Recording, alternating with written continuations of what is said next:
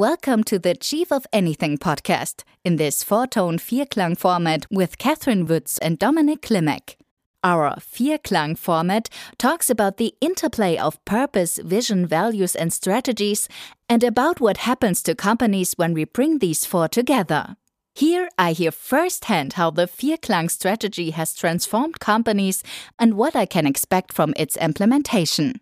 Hello, Dominic. How are you today? I'm very joyful, Catherine. How are you doing today? I feel very blessed uh, this morning as we're recording this because we have the chance to talk to Melanie Gleeson. Melanie has been familiar with the Vierklang model of purpose, vision, values, and strategies for quite some time now. Melanie, we'll, we'll hear from you in a second. So, just to introduce you here, you've worked with Graham Maher.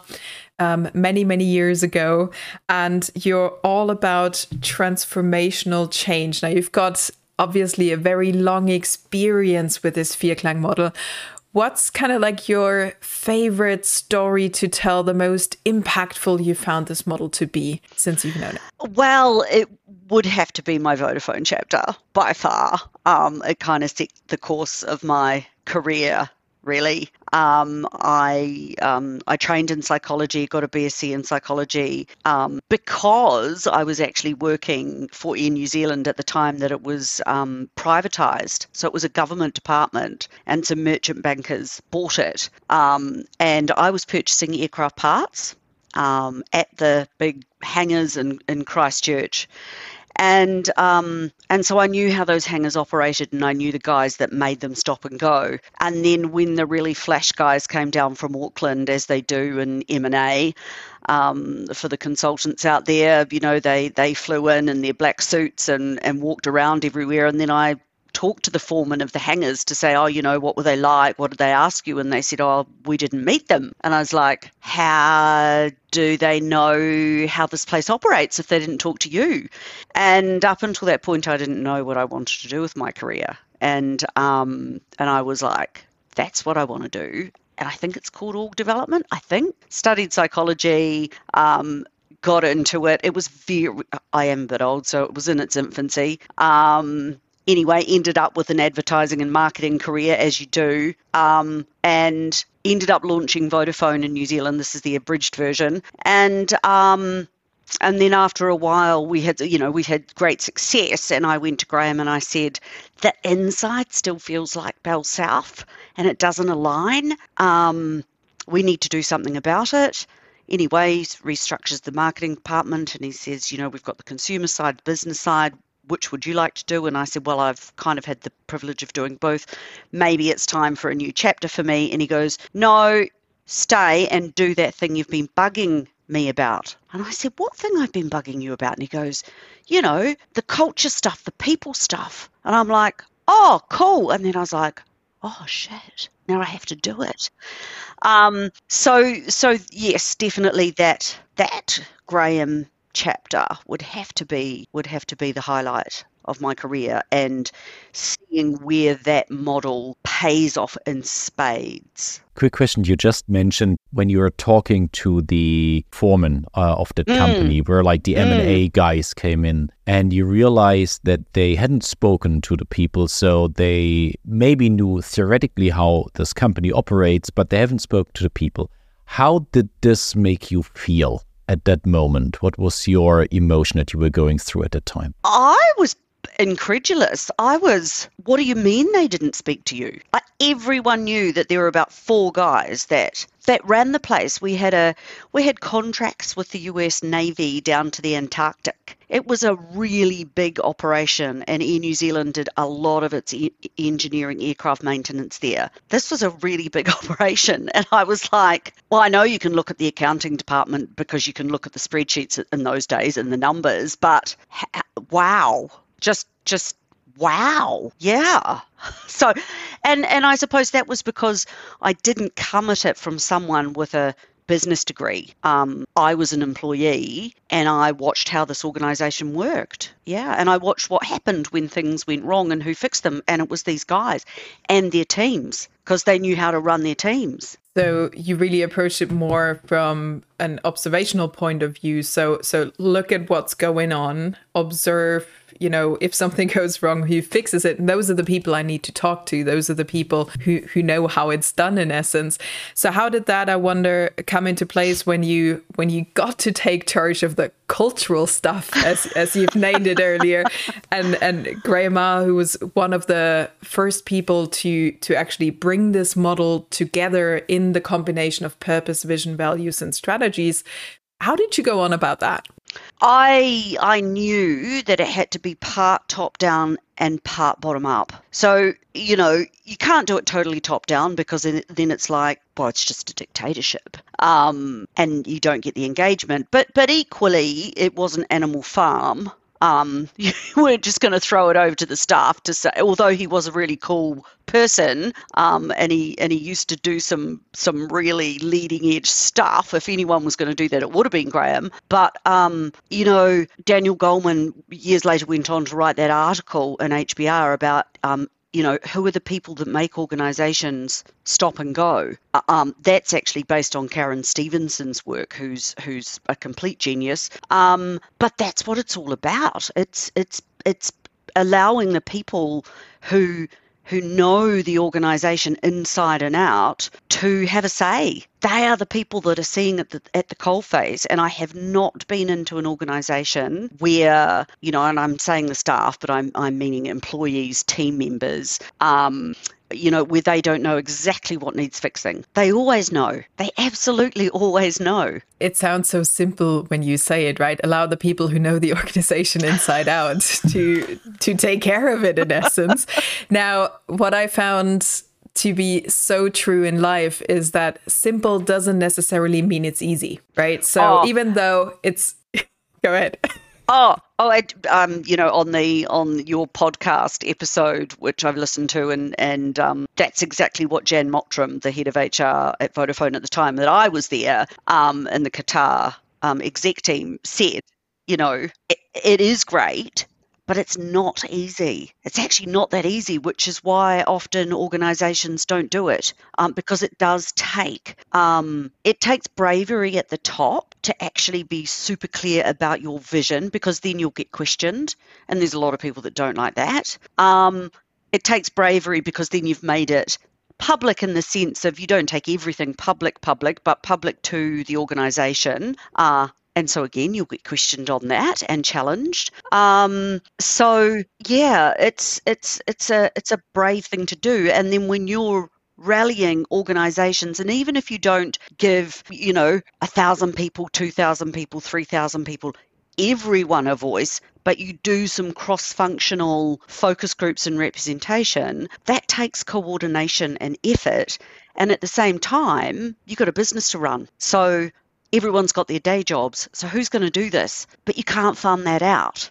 So, um, yeah, it, it, it, it is not simple. And, you know, there's been lots of quotes around um, how powerful clarity is. But getting clarity isn't isn't isn't a simple process. I mean, I did have a fantastic um, mentor in a woman called Adrienne Bate-Up Carlson, who is now based in Sydney, has a consultancy called Luminous, and she was a pioneer in that area at that time of doing values based, as we used to call it before the, the, the the purpose and the strategy really came into Graham's evolved model. Um, and she also has, she has a very big brand background, and I think for me, also having a, a, marketing and branding background um, gave me those insights around striving for clarity, the kind of clarity that marketing people tie themselves in knots over.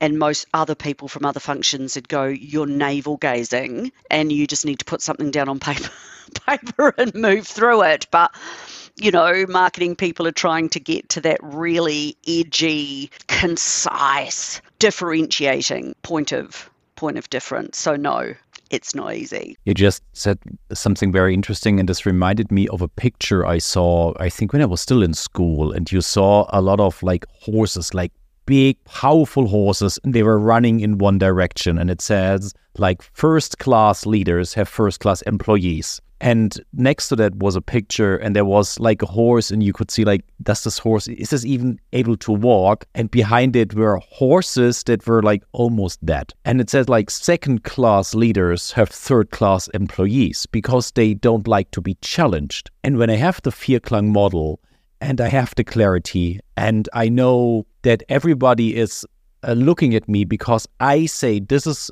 our goal, this is the company goal, and at some point, me as the CEO, as the leadership team, we might not get there as promised. Like one of these strategies will fail for sure. And then I have to have the bravery to say, okay, like we didn't achieve it. And being able to do this requires a lot of bravery. And on the same time, when I do this, I inspire the whole company. We just had a different podcast uh, with the uh, founders from Zukunftsmotor, and they said the moment when we speak to everybody and say, like, this is our strategies, and we didn't achieve them, but this creates a complete different culture in the company going away from, like, this is a mistake and this is a mistake to we want to learn and grow something here. And this inspires everybody else. And Franzi and Julia said when they do this and when they have the bravery to show, this helps a lot of people.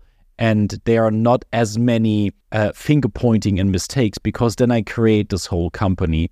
And I think it's very inspiring and so true what you said. I need to have the bravery mm. to be able to be like a first class leader because when I have amazing employees, of course they will question me. These are not yes. third class employees. They want to have a voice and to say. Yeah, definitely, definitely. Yeah, the um, you know, you know, there's a lot in common with the with growth mindset and really strong leadership because you need to you need to view those times that you don't make it as a learning opportunity. And in order to do that, you can't be a CEO with a really big ego because that's just going to freak you out completely. And I can't admit failure. And then you know, I can't be authentic and then and then and then and all of that has a has a flow on effect versus being able to do all of the things that you just um, explained um, and inspire people however be you know truly truly authentic um, and and that's what makes people dig really deep and follow yeah. The melanie if if i hear you talking right so there was a lot of challenges and there was a way you guys have have managed to overcome them. If we have people listening right now who you know might be thinking to themselves well i've got a lot of challenges in my business and i don't really know how to go on about them what would be your number one tip for them? Maybe the number one tool you said you know that's really helped me to turn things around. In terms of engaging their employees or being able to turn their business around. Yes, okay. So I think um, the first step for me is always clarity. Um, and I learned this in branding. Um, and it's really, really important, obviously, in building a vision for your organization. So that's the first thing that I would do, would be able to be get myself into a space um, with some inspiring people. Look, if they're inside your organization, awesome. If they're not, um, if they're friends, get somewhere and reconnect with your vision for the organization. And then, very closely followed behind that, would be your purpose. What is actually your greater purpose? What are you here to do? And how do you want to be? And write those down and um, and really really stay true to those and then look at your business really honestly um, note where the business is succeeding and where the business uh, needs to improve. Um, and someone mentioned it. I actually, I actually think it might have, might have been Michael Ports on that um, Qatar Vodafone exec team. The stop, start, continue model. That is that that also takes bravery. Well, we've got this initiative going, and we're currently talking to them, and we've also got this and oh, and I couldn't and I can't stop that and I can't stop that. Well, actually, you can, was one of the first things that Graham did when he came and took the reins over what was then Bell South to Vodafone. He said, What is everything going on in the business? And everyone went, Are you sure you want to know? And he goes, Absolutely, I want to know. And he did exactly that. And some of them, you know, people had to stop projects, stop initiatives, stop partnerships, and focus. So that would be one of the first things I would do. Um, And at that point, then I would involve your people and be really clear about that process you've just gone through and warts and all, and say to them, you know, Sally was really wedded to us having this kind of purpose, but in the at the end of the day, we agreed that this was more important.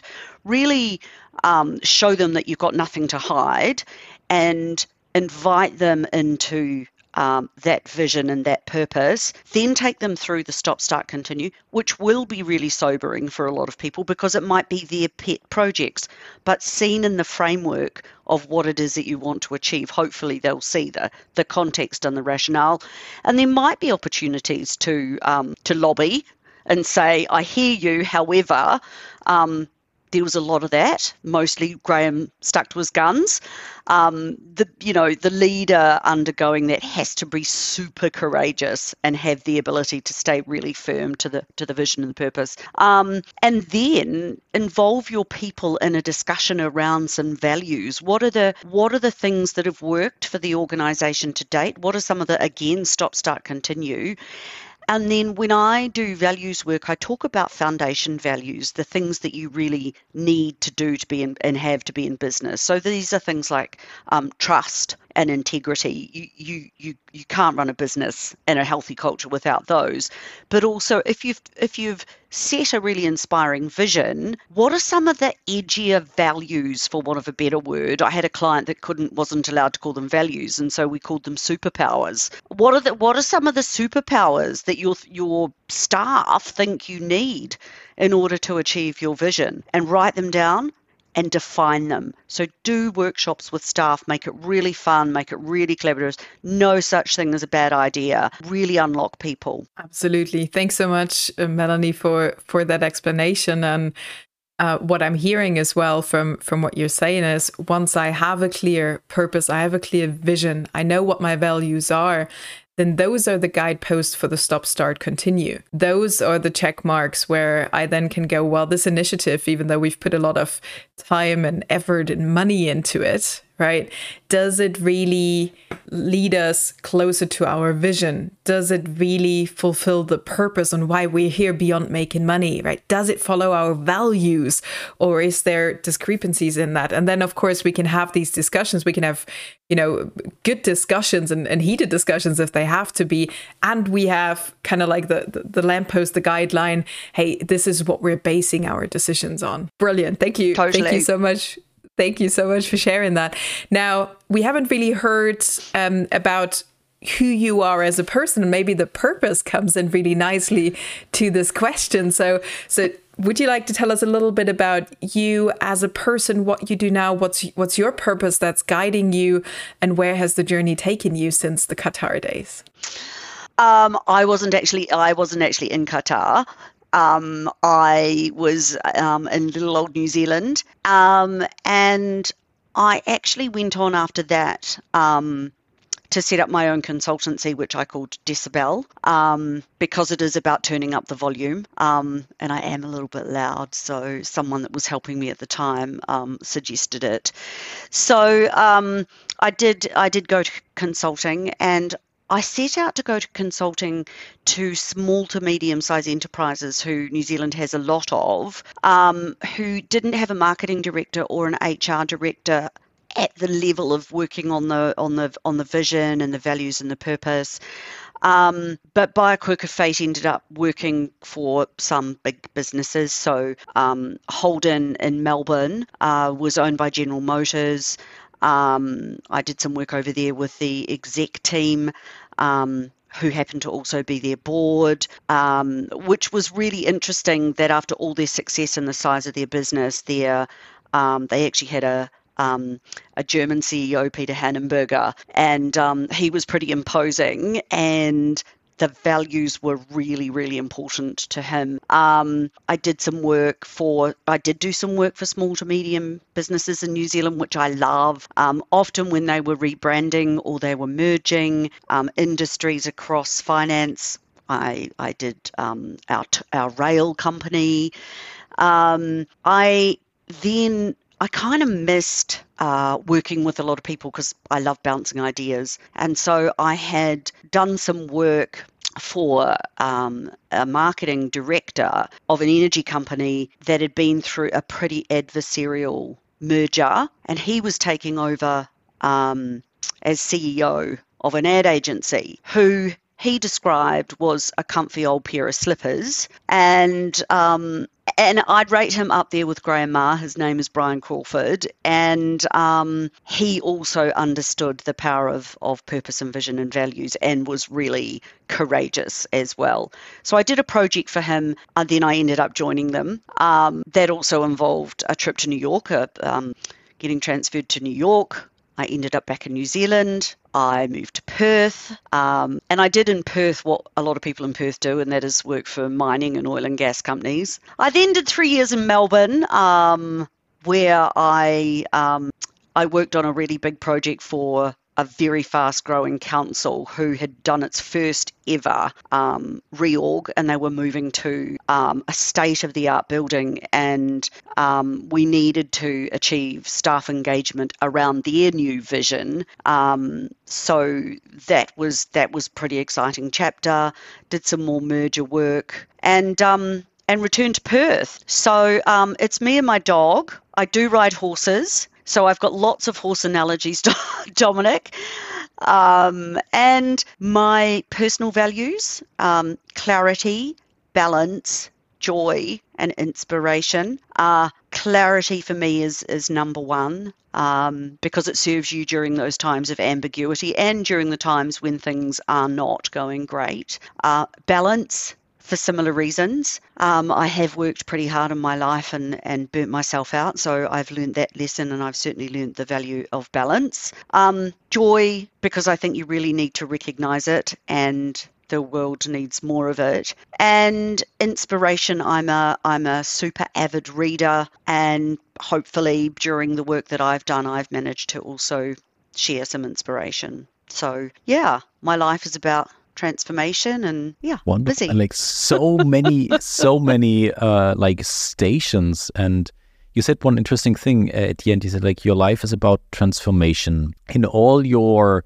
like the industries you have seen like the companies you have seen what's the biggest problem most companies face why they are not as successful as they could be? What's the biggest challenge that they have? I i think it is around it so is around the vision and purpose and values creating a culture. And i think one of the biggest problems is is that they actually think that true having a great culture and having really high staff engagement is is is difficult.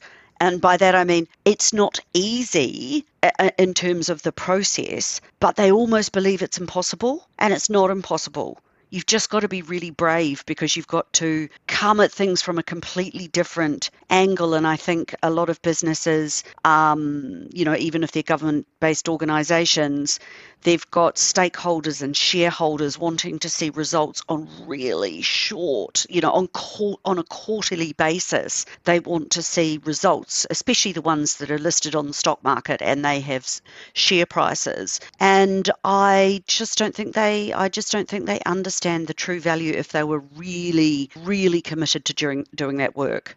Soup, you know, as committed to the purposes. Okay.